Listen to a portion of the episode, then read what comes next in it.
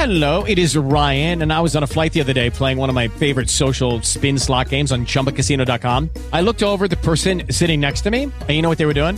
They were also playing Chumba Casino. Coincidence? I think not. Everybody's loving having fun with it. Chumba Casino is home to hundreds of casino-style games that you can play for free anytime, anywhere, even at 30,000 feet. So sign up now at ChumbaCasino.com to claim your free welcome bonus. That's ChumbaCasino.com and live the Chumba life. No purchase necessary. VGW. Void where prohibited by law. See terms and conditions. 18+. With Lucky Land Slots, you can get lucky just about anywhere. Dearly beloved, we are gathered here today to... Has anyone seen the bride and groom? Sorry, we're here. We were getting lucky in the limo and we lost track of time. No, Lucky Land Casino. With cash prizes that add up quicker than a guest registry. In that case, I pronounce you lucky. Play for free at LuckyLandSlots.com. Daily bonuses are waiting. No purchase necessary. Void where prohibited by law. 18+. Terms and conditions apply. See website for details. La mente in viaggio. Parte 3.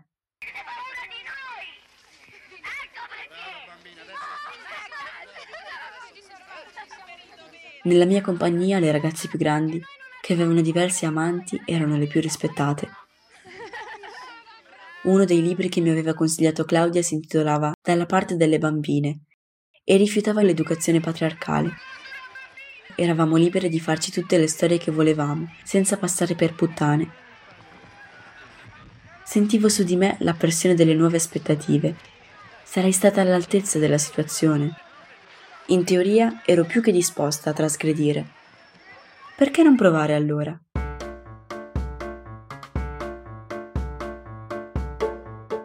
In realtà, questi comportamenti erano piuttosto lontani dal mio modo di sentire.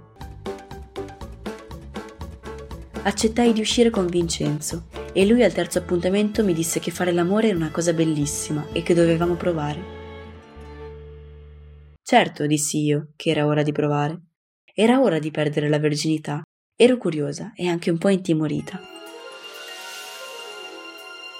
Ci incontrammo come sempre ai giardini della Villa Reale.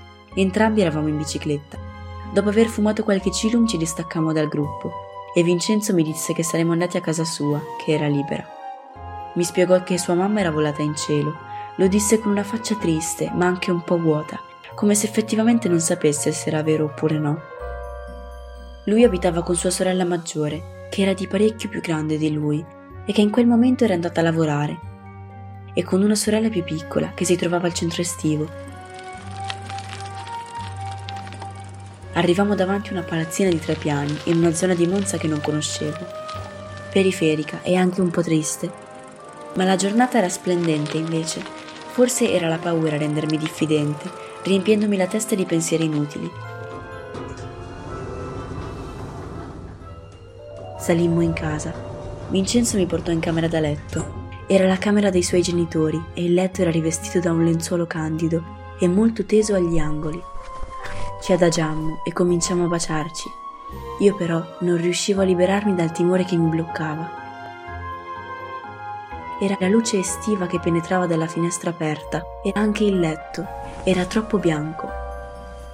Mi sembrava di stare esposta sul ripiano, come nella vetrina di un negozio.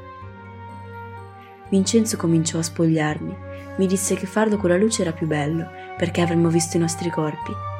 Io però avrei preferito concentrarmi sulle sensazioni della pelle, perché tutta quella luce mi inibiva. Mi disse che aveva già fatto l'amore diverse volte, e anche con donne più grandi di lui, e che era bellissimo. Voleva convincermi di qualche cosa di cui ero già convinta, ma quella bellezza, quel piacere che avrei dovuto sentire, non riuscivo a trovarlo. Perché su quel letto troppo bianco e liscio che somigliava ad un tavolo operatorio, la mia condizione mi sembra più simile a una pratica medica. Era qualcosa di ambulatoriale e il piacere, quel piacere profondo che non apparteneva alla visione ma al corpo, in quella situazione non poteva emergere. Provammo la penetrazione, ma a me faceva soltanto male. Non c'era traccia di nulla di quello che mi aspettavo e tutto quell'armeggiare mi aveva anche disgustato un po'. La mia completa nudità mi faceva provare vergogna. Vincenzo era molto dolce con me e non insisté più di tanto, anche perché io, come sempre, ero incapace di dire quello che sentivo e ancor meno quello che mi piaceva o avrei voluto provare. A un certo punto sentimmo la porta d'ingresso aprirsi. Sentii i passi che si avvicinavano e istintivamente mi alzai dal letto alla ricerca dei miei vestiti. Vincenzo mi disse di stare ferma, che non stavamo facendo nulla di male, che era una cosa naturale, e mi coprì col lenzuolo. La sorella di Vincenzo aprì la porta e mi squadrò con l'espressione seria. Sembrava una maestra elementare, pronta a fare una sfuriata. Invece disse che andava in lavanderia a portare il bucato a lavare.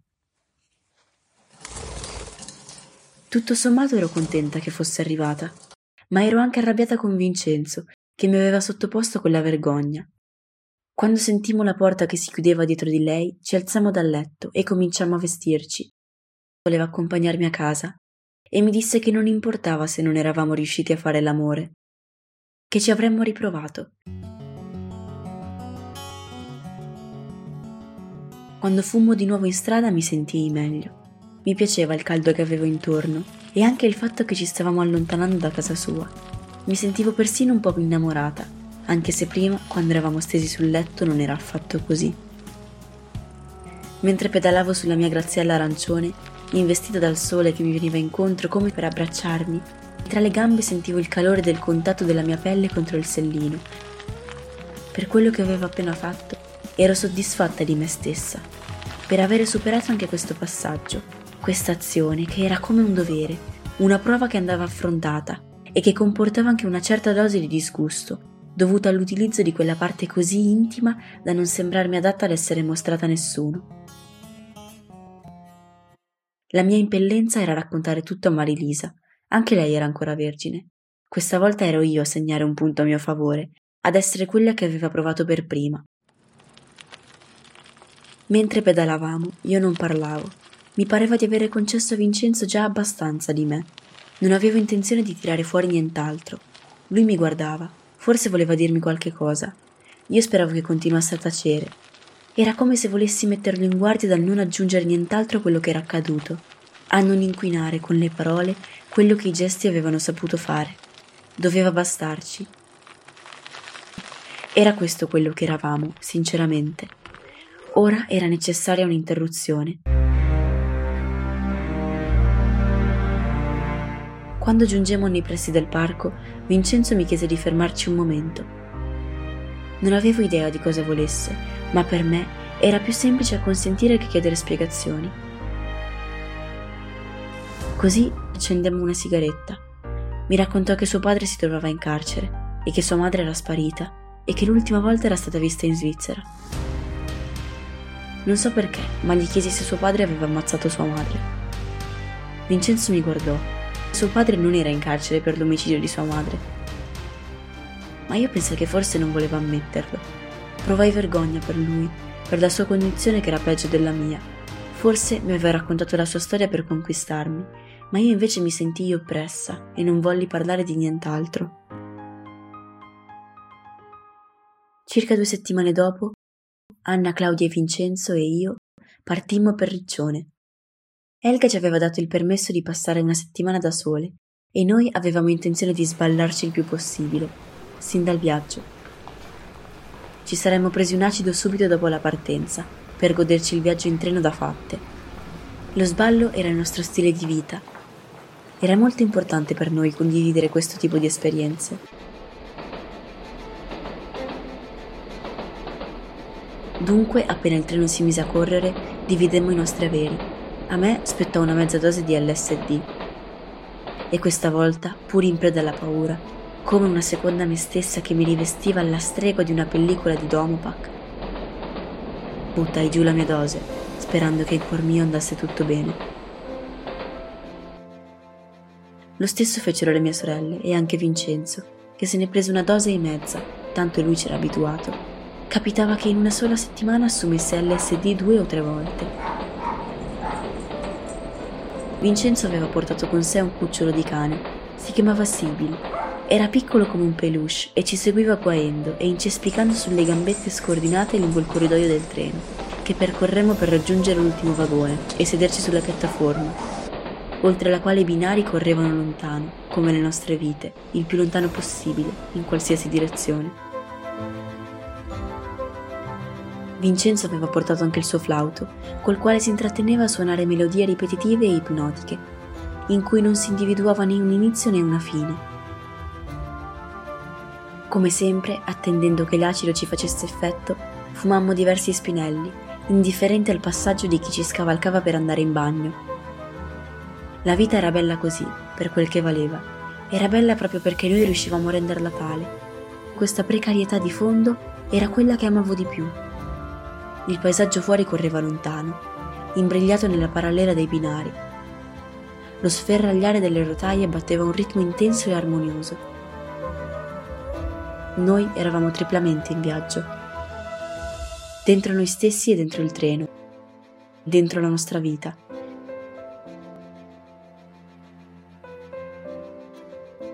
Era passata più di un'ora ormai e io cominciai a sperare che l'acido non salisse. Preferivo non avere a che fare con il mio inconscio.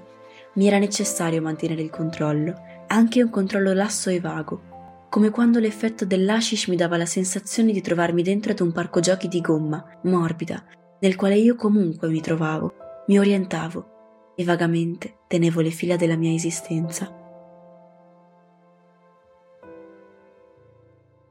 Per Anna e Claudia non era la stessa cosa però.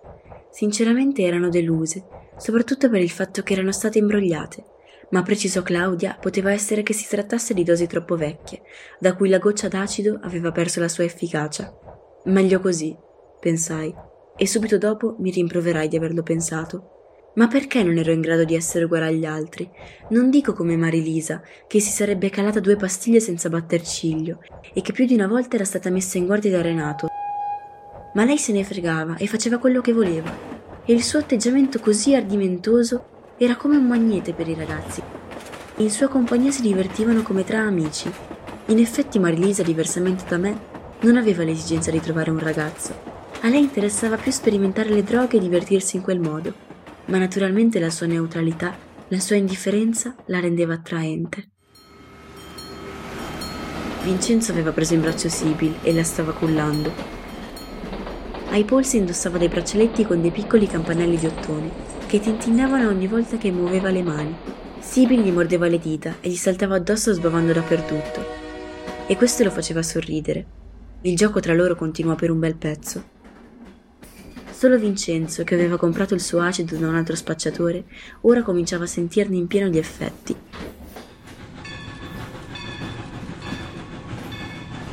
Mi chiese di avvicinarmi.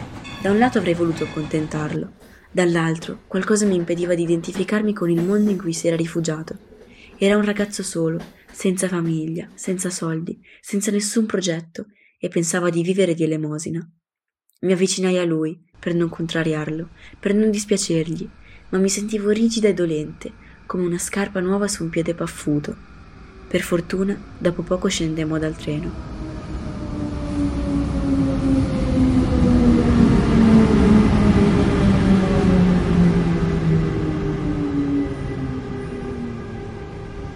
Il tardo pomeriggio di fine giugno si protraeva lungamente nella sera e noi raggiungemmo il nostro appartamento soltanto tardi, dopo aver fatto rifornimento di vino e di pane, che sbocconcellammo in riva al mare, mentre famiglie anonime raccimolavano i loro materassini e teli da spiaggia e tronfie delle loro convinzioni, imbevute dei loro pregiudizi, si avviavano nei loro alberghi a sfondarsi di cibo e di televisione.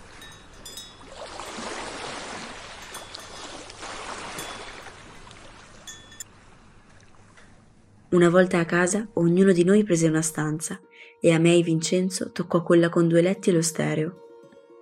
Eravamo liberi di fare quello che volevamo quando volevamo. Non c'era nessuna regola e nessun progetto di passare del tempo insieme.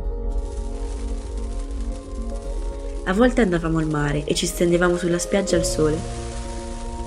Ci scottammo e portammo quintali di sabbia nell'appartamento, che nessuno di noi si curò mai di pulire. Bevevamo e fumavamo tutto il giorno, fino a notte fonda.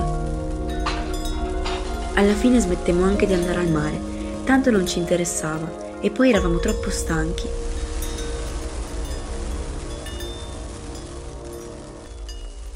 Di notte piombavamo nel sonno, ubriachi e fumati, e il disco preferito di Vincenzo, dei Pink Floyd, continuava a girare tutta la notte, sino al mattino, quando finalmente prendevo sonno, dopo che Vincenzo si era infilato nel mio letto e aveva provato di nuovo a fare l'amore con me, non riuscendovi. Finché finalmente una mattina ci riuscimmo.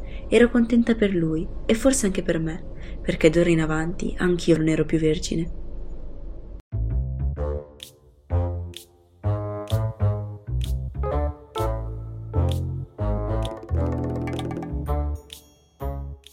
Gli ultimi giorni la casa era veramente conciata da buttar via e noi dovevamo pulirla, perché il progetto era che Elga e Antonio ci avrebbero raggiunto quel sabato stesso.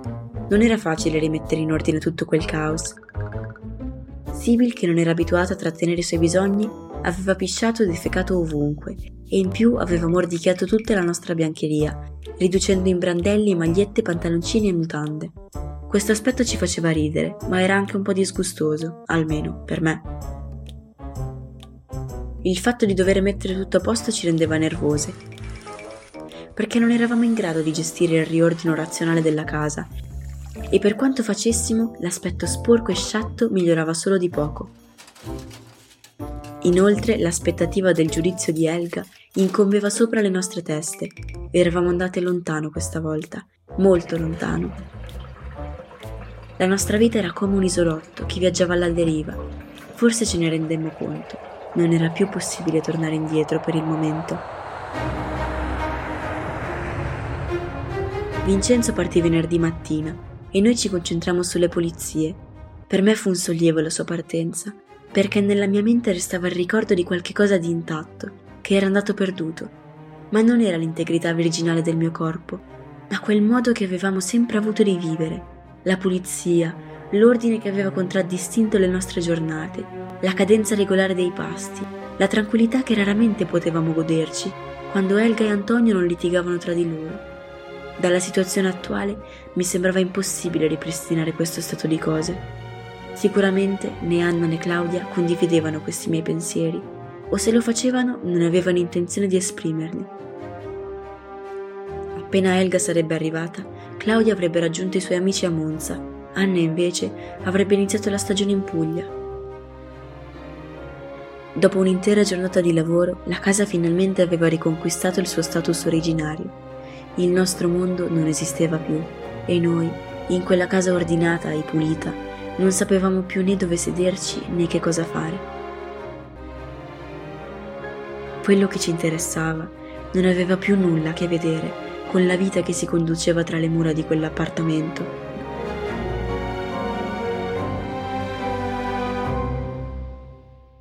Nuvole di polvere. La mente in viaggio. Un podcast ideato, scritto e prodotto da D.R. Sam.